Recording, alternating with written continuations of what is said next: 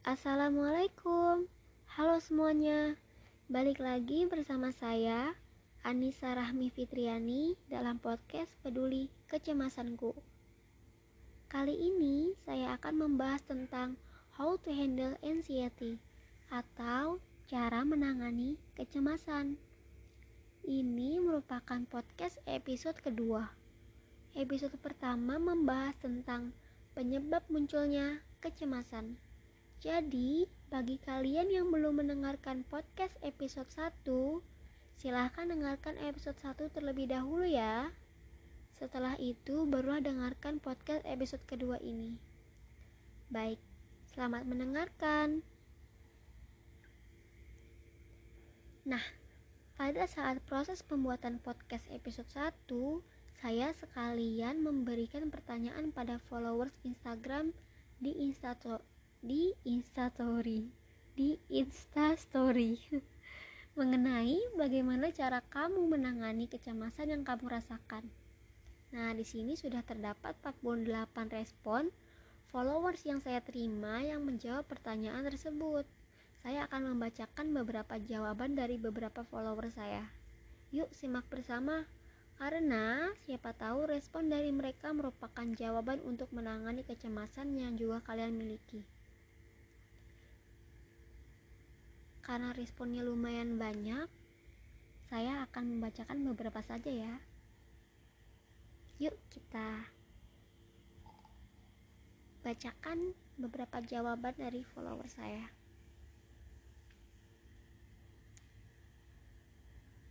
Nah, di sini Cara follower saya menangani kecemasan yang dirasakan ialah salah satunya ada yang mendengarkan musik nih. Terus ada yang mengubah pandangan pikiran ke arah yang positif.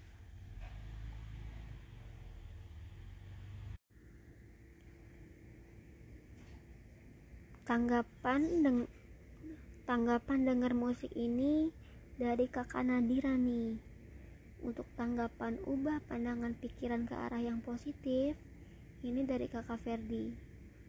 Nah kakak Pratiwi menjawab dengan nanganinnya berusaha berpikir positif thinking.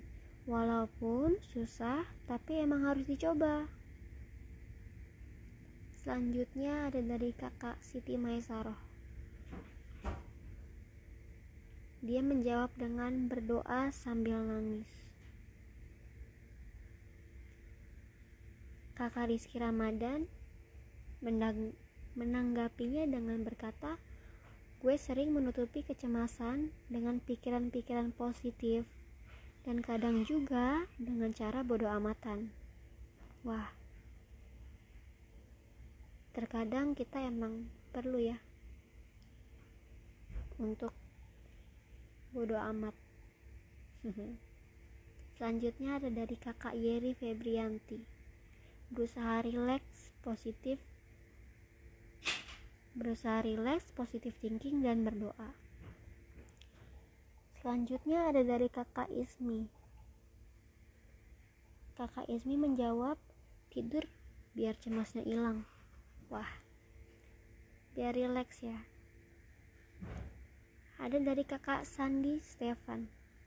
Kalau gue biasanya dengan cara dengar lagu yang bisa teriak-teriak terus main bola biar sehat. Selanjutnya ada dari kakak Salma. Kakak Salma ini menjawab dengan mendengarkan lagu dapat membuat rasa cemas yang saya rasakan sedikit berkurang. Coba berpikir positif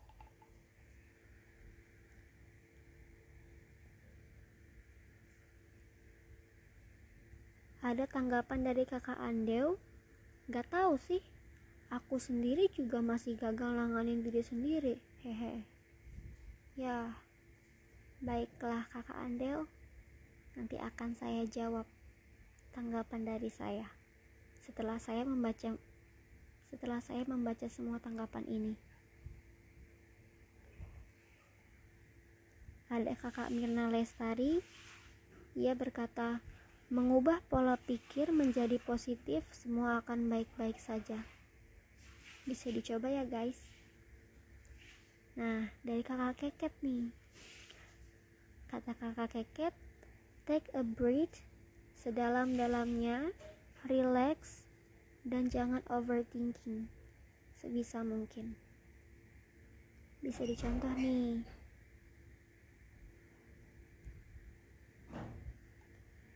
Ada dari kakak Satria Tambunan. Dia menjawab minum kopi plus merokok sesaat buat nenangin diri sendiri. Nah, ini bisa dilakukan untuk kaum laki-laki ya. Ada tanggapan dari Kak Ardin Dinda. Tarik nafas panjang terus dikeluarin sambil meyakinkan diri bahwa semuanya akan baik-baik saja. Ada dari Kak Dela Fadia, tarik nafas, buang, atau pegang benda random kayak pulpen diputer-puter gitu. Baik, terima kasih Kak Dela.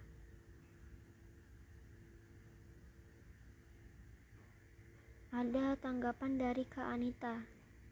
Tarik nafas dulu lalu perbanyak berdoa. Nah, untuk kalian yang merasakan kecemasan, perbanyak doa menurut keyakinan dan agamanya masing-masing itu perlu ya. Selanjutnya ada dari Kak Dewi. Butuh waktu sendiri untuk menenangkan diri sendiri agar tidak cemas. Terkadang butuh waktu sendiri untuk mengevaluasi diri sendiri itu perlu. Karena yang mengetahui diri kita itu hanyalah diri kita sendiri. Terima kasih Kak Dewi. Selanjutnya ada dari Kak Faika. Menghindar dari keramaian dan berhenti sejenak bersosial media. Kata dia ada tambahan nih itu benar-benar ngebantu aku buat ngilangin anxiety-ku. Bisa dicoba nih guys. Selanjutnya ada Kak Ninda Rahmi. Tanggapannya adalah mengalihkan dengan melakukan hal yang menenangkan, sholat, dengan musik, atau makan. Selanjutnya ada dari Kak Fatur Muhammad. Kalau gue lebih memilih untuk menyendiri sih, sambil mikirin solusi dari kecemasan gue pribadi.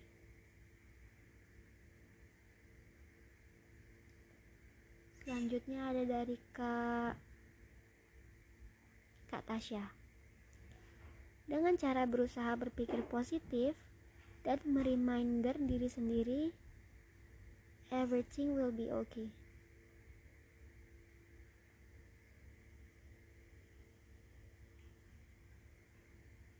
Nah, ada lagi nih dari Kak Ririn. Ngobrol sama diri sendiri, jalan-jalan sendiri, terus ngurangin main sosmed for a few day. Nah, coping ini bisa nih dilakukan. Jalan-jalan sendiri merupakan self healing. Jalan-jalan sendiri tuh kayak seolah-olah kita membahagiakan diri sendiri mencari kebahagiaan untuk diri kita sendiri. Terus kita ngurangin main sosmed main sosial main sosial media untuk terhindar dari berbagai macam hal yang membuat kita merasakan kecemasan. Karena terkadang kecemasan itu bisa aja datang dari sosial media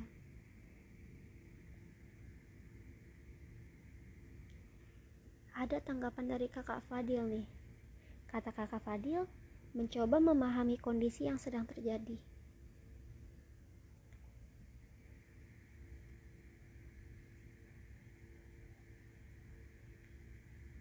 Selanjutnya ada tanggapan dari Kak Ciu Ciu Ci, Kak Uci. Berhenti sejenak dari kegiatan-kegiatan, terus mencoba untuk rileks and think positive. Baik, terima kasih Kak Uci.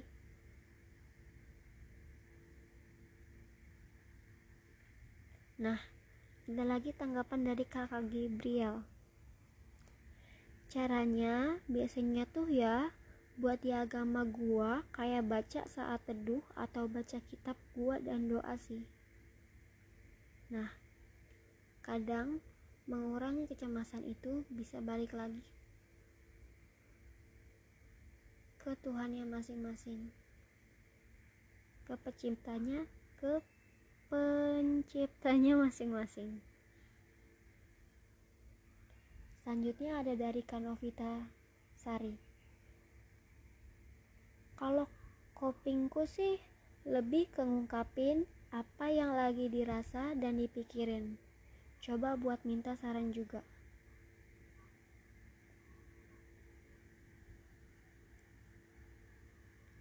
Selanjutnya ada dari kan Kak Kania Safira.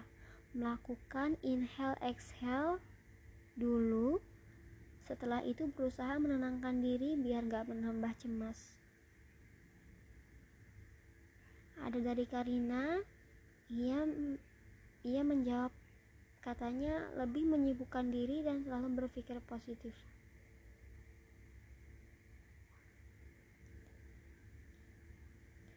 ada dari Kak Hanifah nih. Kata kakak Hanifah nyoba buat yakinin diri kalau gue tuh baik-baik aja. Cari orang yang bisa diajak ngobrol lalu nangis. Baiklah terima kasih Kak Hanifah. Ada dari Kak Helsa nih. Kata Kak Helsa cerita ke orang yang bisa dipercaya. Terus selanjutnya ada dari Kak Mei di Liu.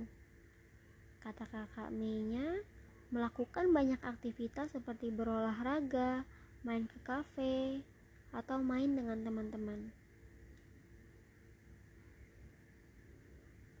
Rata-rata sih di sini jawabannya mensugesti hal yang positif ya untuk diri sendiri atau berpikir positif.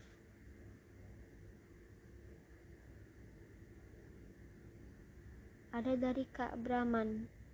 Kalau aku biasanya main sambil ngobrolin banyak hal tentang apa pun itu sama temenku. Berarti ini kupingnya Kak Brahman itu quality time sama teman-teman ya. Selanjutnya ada Kak Shiva nih. Kakak Shiva ngasih tanggapan bahwa cara menangani kecemasan bisa dengan cara nepuk-nepuk bahu dan bilang sama diri sendiri kalau semuanya bakal baik-baik aja. Bisa kalian coba nih. Untuk kalian yang merasa perasaan kecemasan, kalian lagi sedih, kalian lagi emosi, kalian bisa tepuk bahu kalian. Kalian bisa berkata pada diri kalian bahwa ayo kamu bisa kamu itu baik-baik aja, kamu kuat, kamu bisa menangani itu semua. Ada dari Kak Gita mengalihkan pikiran kepada hal-hal yang menyenangkan. Dan yang terakhir, ada Kak ada dari Kadamia Shiva yang pasti kalau udah cemas pasti gue nangis dan gak tahu harus gimana nanganinnya. Gimana nih nanganinnya? Nah, gimana? Apakah cara-cara tersebut dapat menangani kecemasan yang kalian rasakan? Jika menurut kalian cara penanganan kecemasannya ini belum cukup, kalian bisa simak kembali cara menangani kecemasan yang akan saya sampaikan setelah ini. Saya akan menjawab tanggapan-tanggapan dari mereka yang masih belum bisa menjawab bagaimana sih cara menangani kecemasan yang dialami mereka, followers-followers saya, ataupun cara menangani kecemasan yang dialami pendengar-pendengar sekarang ini.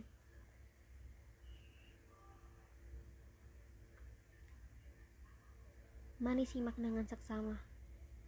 Ada banyak sekali cara menangani kecemasan. Nah, di sini akan saya sebutkan beberapa cara untuk menangani kecemasan secara umum. Pengendalian kecemasan adalah upaya dalam mengatasi kecemasan yang mengganggu atau kecemasan yang tinggi. Pengendalian kecemasan ini merupakan bagian dari pengendalian diri atau self-control. Bila melakukan pernafasan diafragma dalam menarik nafas melalui hidung dan mengeluarkannya menggunakan mulut seperti seperti dihempaskan, cara ini dapat mengurangi ketegangan yang terjadi pada diri Anda.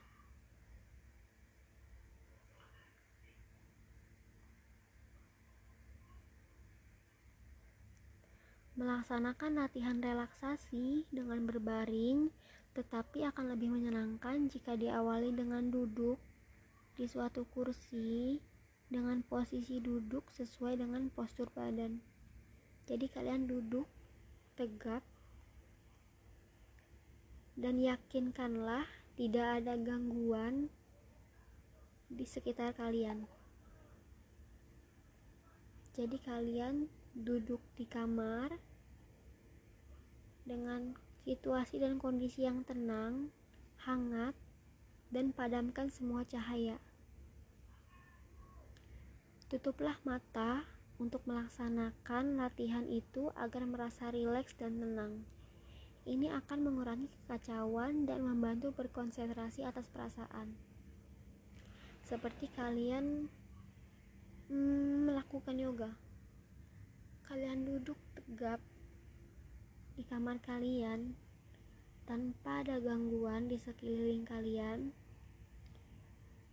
Sebelumnya, padamkan lampu terlebih dahulu agar tidak ada cahaya yang masuk. Agar di kamar kalian suasana ini terasa tenang dan hangat. Nah, kalian duduk, konsentrasi atas perasaan kalian masing-masing. Kalian bisa nih pikirkan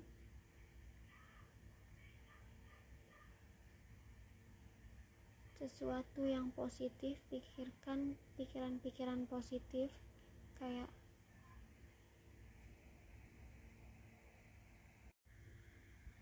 berkata di dalam hati dengan memotivasi diri seperti Hey, aku aku yakin aku bisa melewati semua ini. Aku yakin aku kuat. Aku yakin aku berguna untuk orang-orang di sekelilingku. Aku yakin banyak yang menyayangi aku. Aku yakin teman-temanku sayang sekali denganku, keluargaku sayang denganku, penciptaku sayang denganku.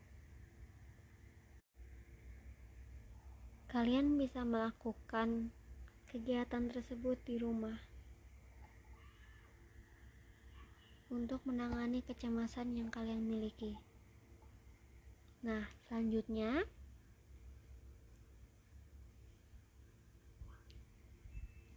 kalian bisa nih melakukan relaksasi.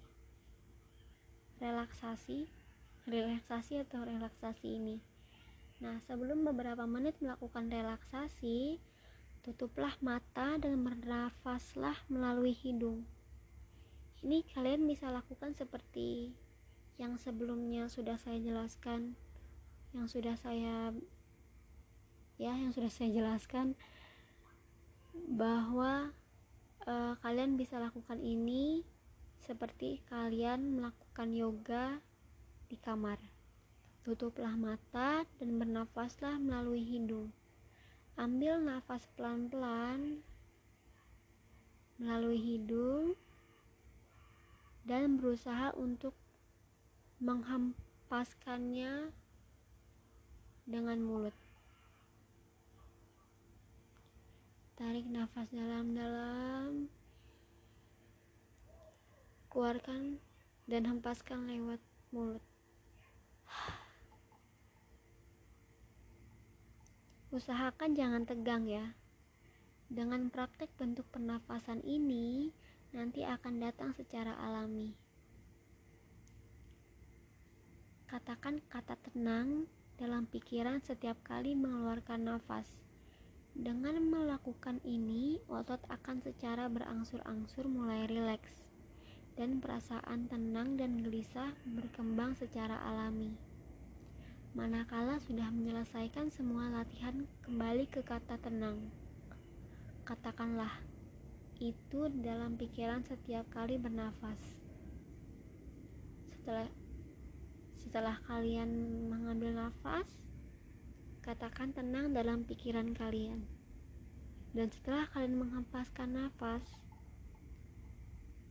katakanlah tenang lagi dalam pikiran kalian. Hal tersebut dapat mensuges Hal tersebut dapat memberikan sugesti untuk kalian agar kalian merasakan tenang. Banyak bentuk relaksasi yang bisa diadopsi dan dikembangkan untuk pengendalian kecemasan. Antara lain itu seperti relaksasi pernapasan yang sudah saya jelaskan tadi. Semakin terampil merasakan aliran udara melalui saluran nafas, semakin mahir dalam mengontrol pernafasan. Maka bisa mengubah suasana emosi menjadi lebih tenang dan rileks.